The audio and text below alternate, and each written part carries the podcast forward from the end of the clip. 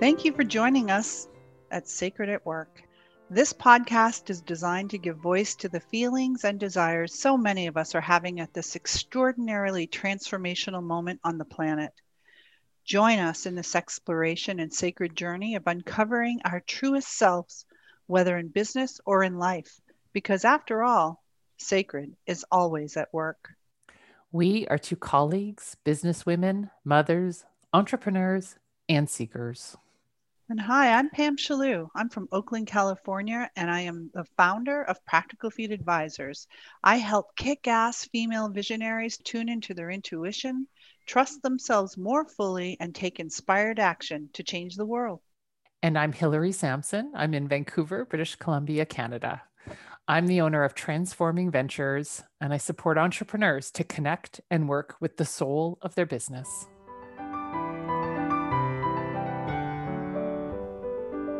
Hi, Pam.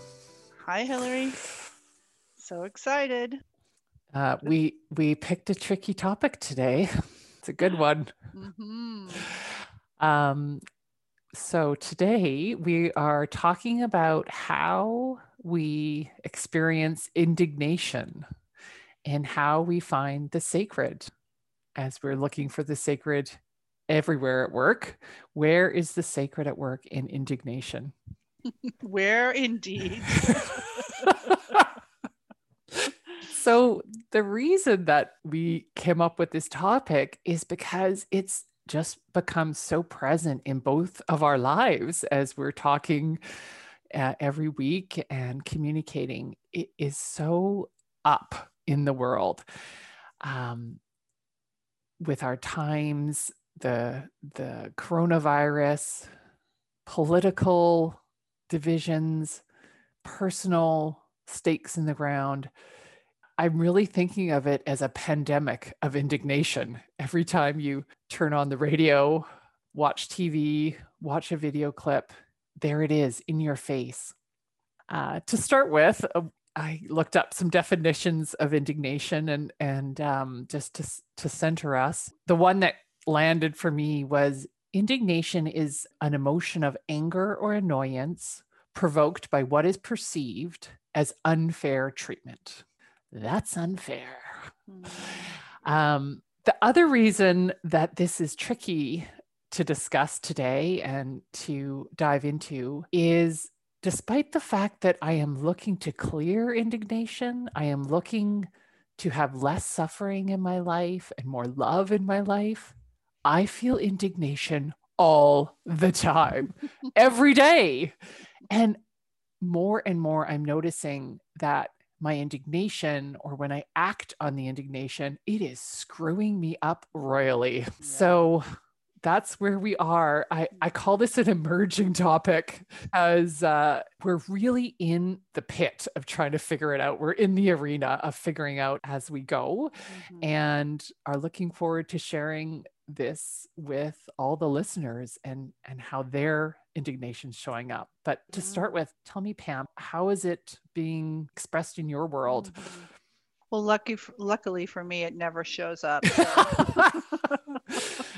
we're done. We're done. yeah, we're done. Thanks for listening. Um, you know honestly it's very tricky and i'm finding myself anytime i delve into a topic or an exploration of something that I don't fully isn't fully baked, I uh, find myself uh, getting a little discombobulated by it. So, mm-hmm. um, you know, I have been in this deep inquiry about the differences and the distinction for me between indignation and self righteousness and that behavior, because the self righteous behavior uh, that I've exhibited in my life has wreaked havoc all over the place. Mm-hmm. Um, and partly I think of that because, you know, I think of myself as a fair and equitable person. And I've had to reflect upon and come to a better understanding that if fair means treating people equally without favoritism or discrimination, when I choose to have chosen to trust only my understanding and or take a stand for what I think is right, then it reeks of self-righteous behavior because I've created the terms and only I have. And I have to constantly check myself on that distinction. And I often ask myself, what am I gaining from the indignation? Because clearly I can feel it. And I know that a part of me thinks I'm gaining a lot because it keeps reoccurring. And as a, you know, I say this lightly, but as a recovering Catholic, I have all kinds of mixed feelings from the teachings in the Bible that I learned as a child. They clearly state that righteous anger, indignation, is considered the only form of anger which is not sinful. I mean, it's a full permission slip. And it doesn't feel right to me that it is full permission slip. Uh, and yet, all I know is that what needs to be done is that this needs to be cleared. The indignation, the self righteousness, the, the response to the anger needs to be cleared for me to be um, reconnected.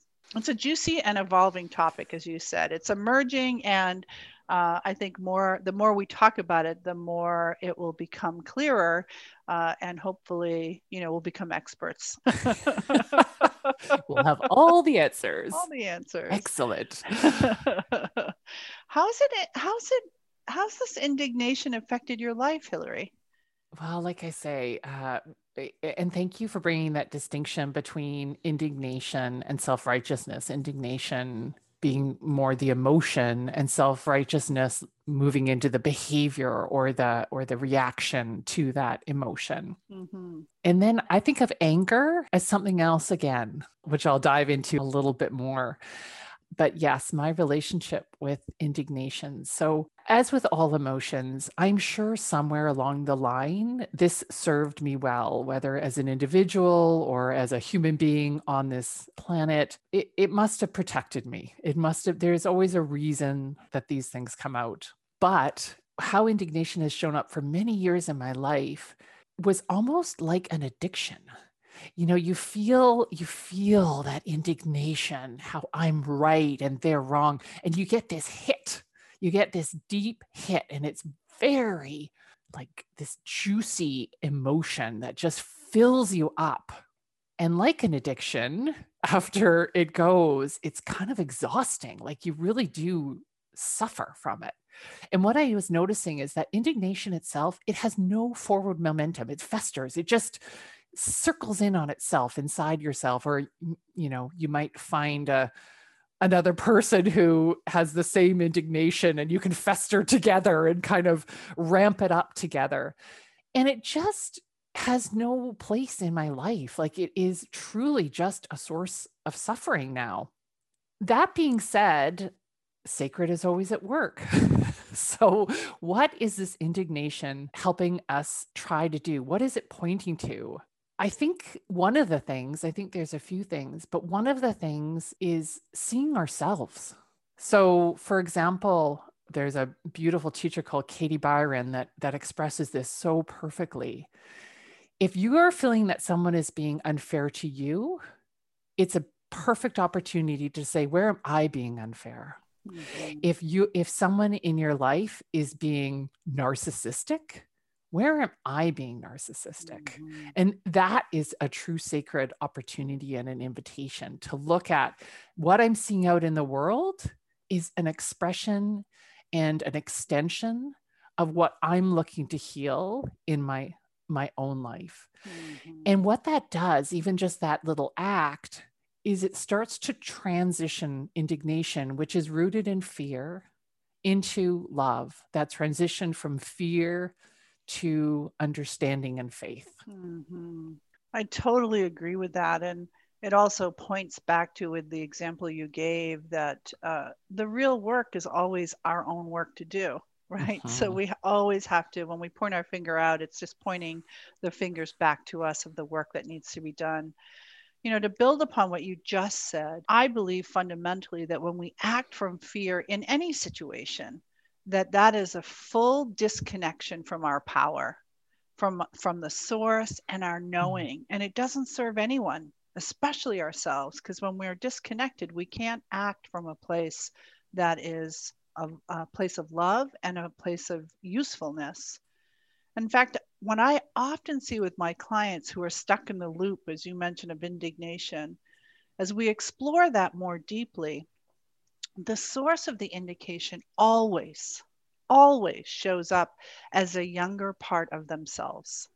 Mm-hmm. The little person inside who feels that he or she has been mistreated or simply has to stand up for something as they perceive it as not fair or unjust.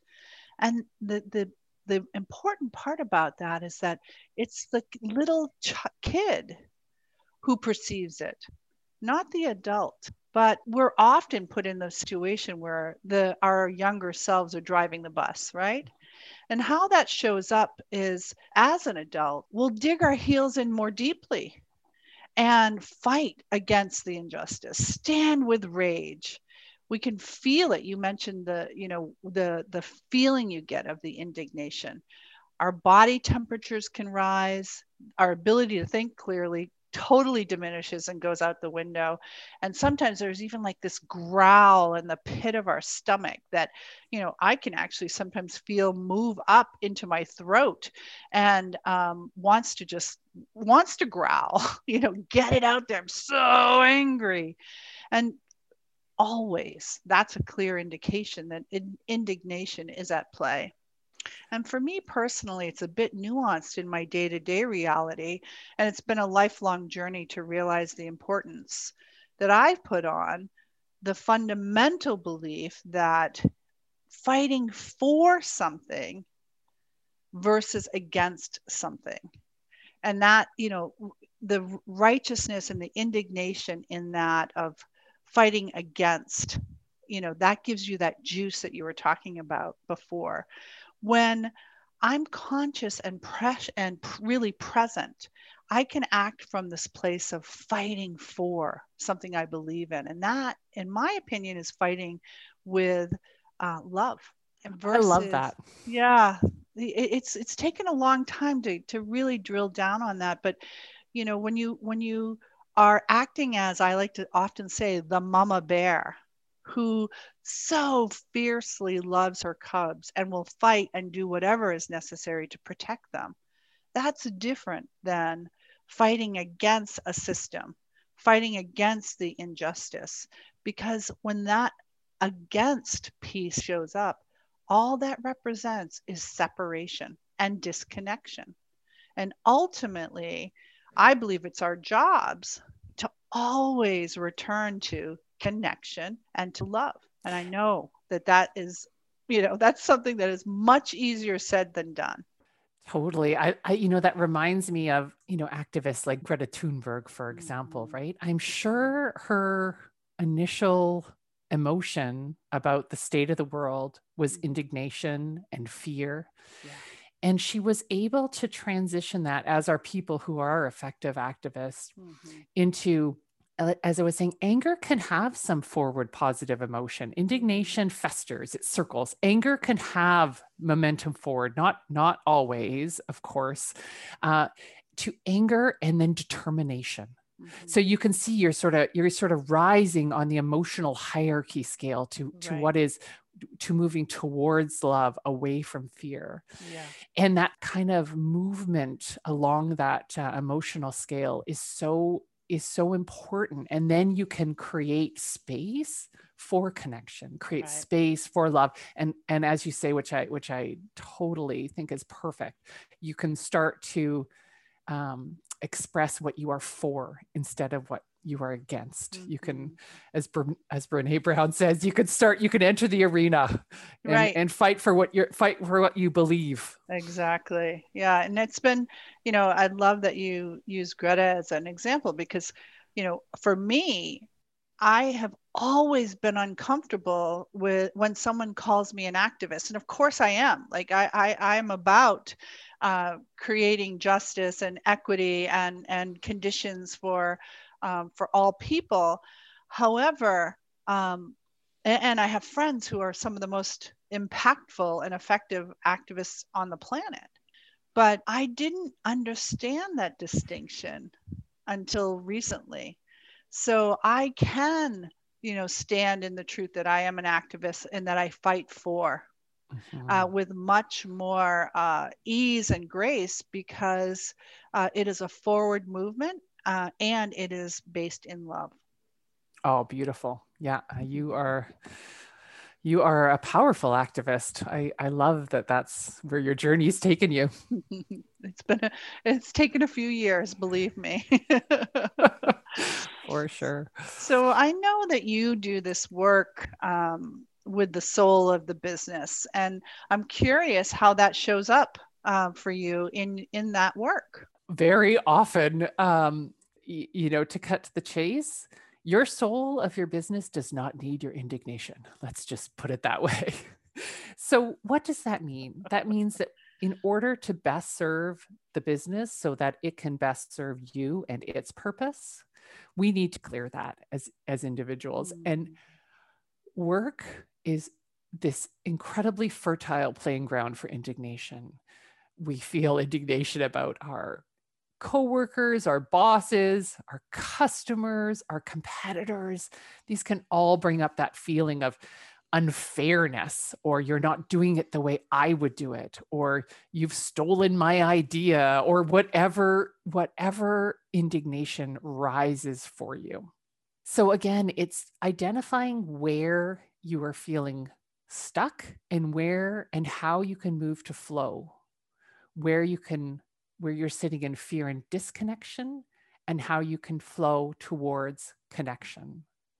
So, for example, if you uh, have a complaining customer and you're feeling like they're completely unfair as to what they're saying about you and your beautiful work and your beautiful product or service, that is coming from indignation. So, how do you transition that to flow and to love?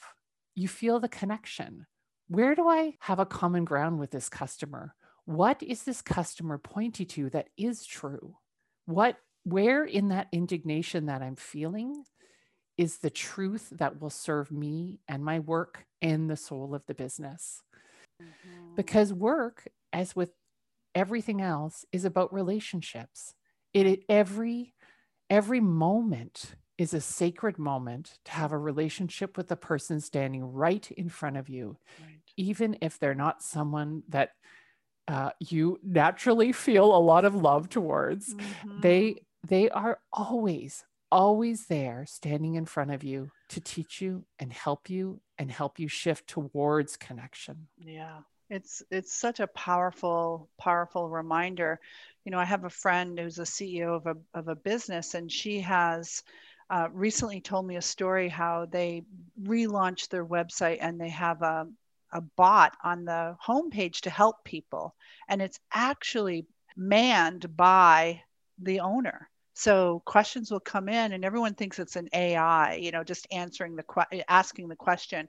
And so they're rude. So they're say they'll say something like, you know, hey, can I help you? And the and the person will respond with like, you know, no you you're stupid or like some kind of um, bad uh, bad remark and this my friend actually says hey i'm a real life person here and no one actually believes her. It takes a couple of rounds, but the slamming and the disconnection that the person shows up in the story with about, oh, this product wasn't good, or I have something bad to say, once they find a connection and the person feels like they've been heard, that they are actually being tended to, and that they actually are connected to someone, the indignation totally dissipates. And that's the sacred in it because it's the contrast between the indignation it's it's that arc of shifting from the indignation to love that is the teacher mm-hmm. that is what's sacred about that moment mm-hmm.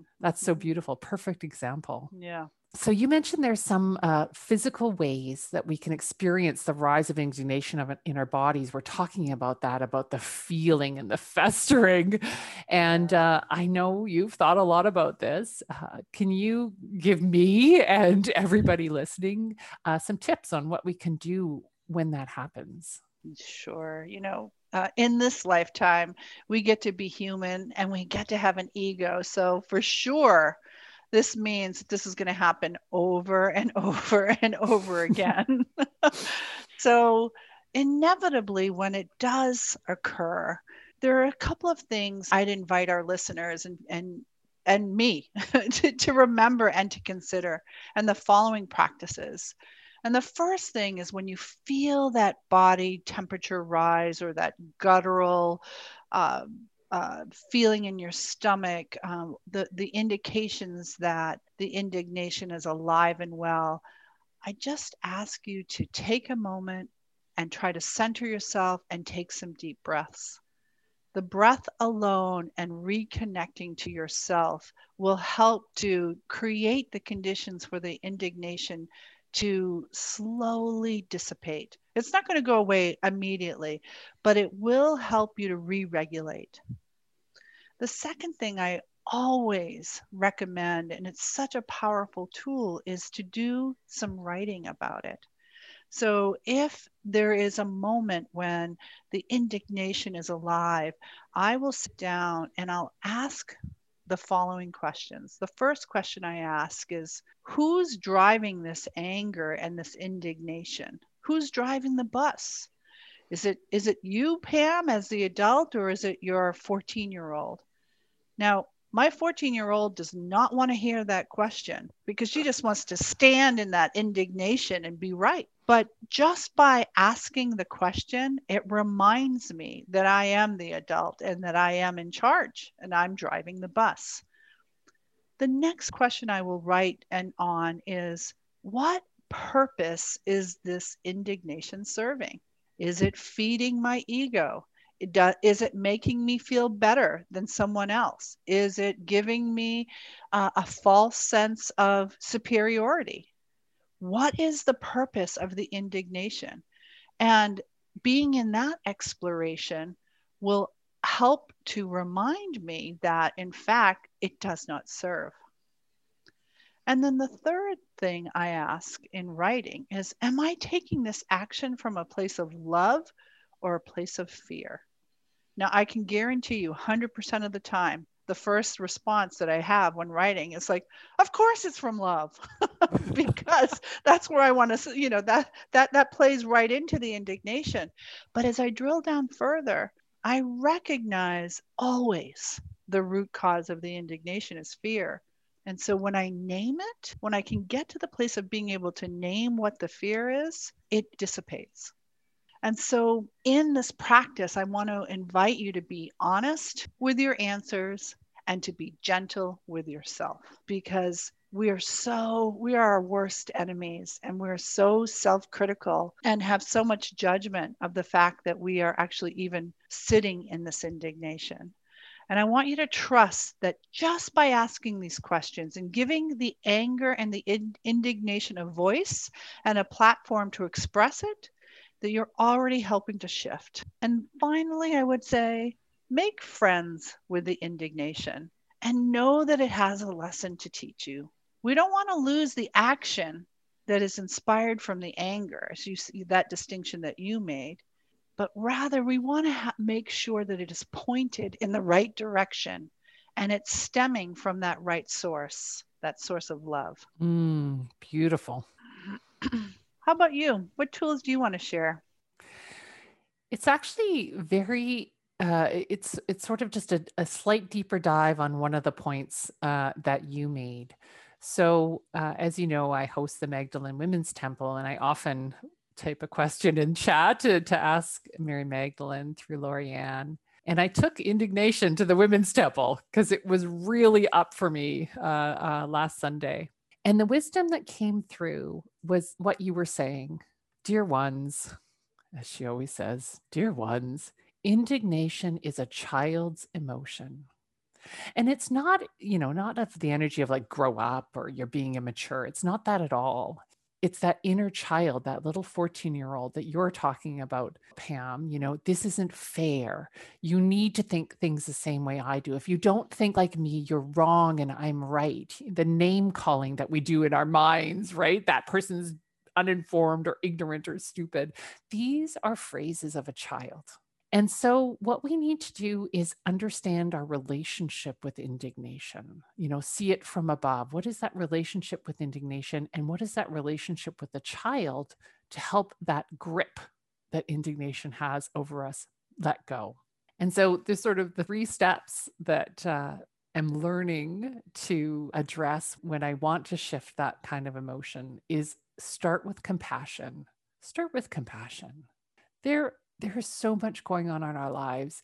Our worlds do feel unfair. Of course, that little child thinks she's getting kicked around because it feels like that a lot in this time space reality. So, loads of compassion. The second is acknowledgement. When my daughter was growing up, this was like the magic tool. I hear you. I see you. I hear that you are feeling like the world is unfair. I feel that. I feel that in you. And the third is to let that little child who's holding that indignation know that I've got this, you know, tapping into your higher self, giving them a hug, just knowing that you can take this indignant little child and say, I have got this. I will take it from here. You can rest. And then that creates all kinds of, like as I was saying before, now you've got all kinds of space to see what's really going on. What actions do you want to take? So that's my tip and tool for today. Wow. That was gnarly, wasn't it, Hillary? I mean, there's so much in there. Um, you know, my conditioning to be a nice girl and not to express anger or indignation got all jumbled up. And, you know, even just talking about this topic, I can feel lots of emotion. So clearly there's more to do on it. Um, it's quite a journey and exploration, isn't it? Sure is. Yes. Thank you for diving in uh, with me. I'm have no doubt we will circle back to this uh, again and again. This could go on for hours and hours, no doubt. And I know that I'm right about that because there's no indignation there. Um, so, as we close, Hillary is speaking to you from the traditional and unceded territories of the Squamish, Musqueam, and Tsleil-Waututh nations. And I am sitting in the unceded territory and lands of the Ohlone people in Oakland, California. You can find me at practicalfeet.com and Hillary at transformingventures.com. If you have any questions or comments or issues you'd like us to address in the future episodes, please e- email us at hello at sacredatwork.com. If you'd like to support the production and distribution of this podcast, please consider contributing through Patreon at patreon.com slash sacred at work.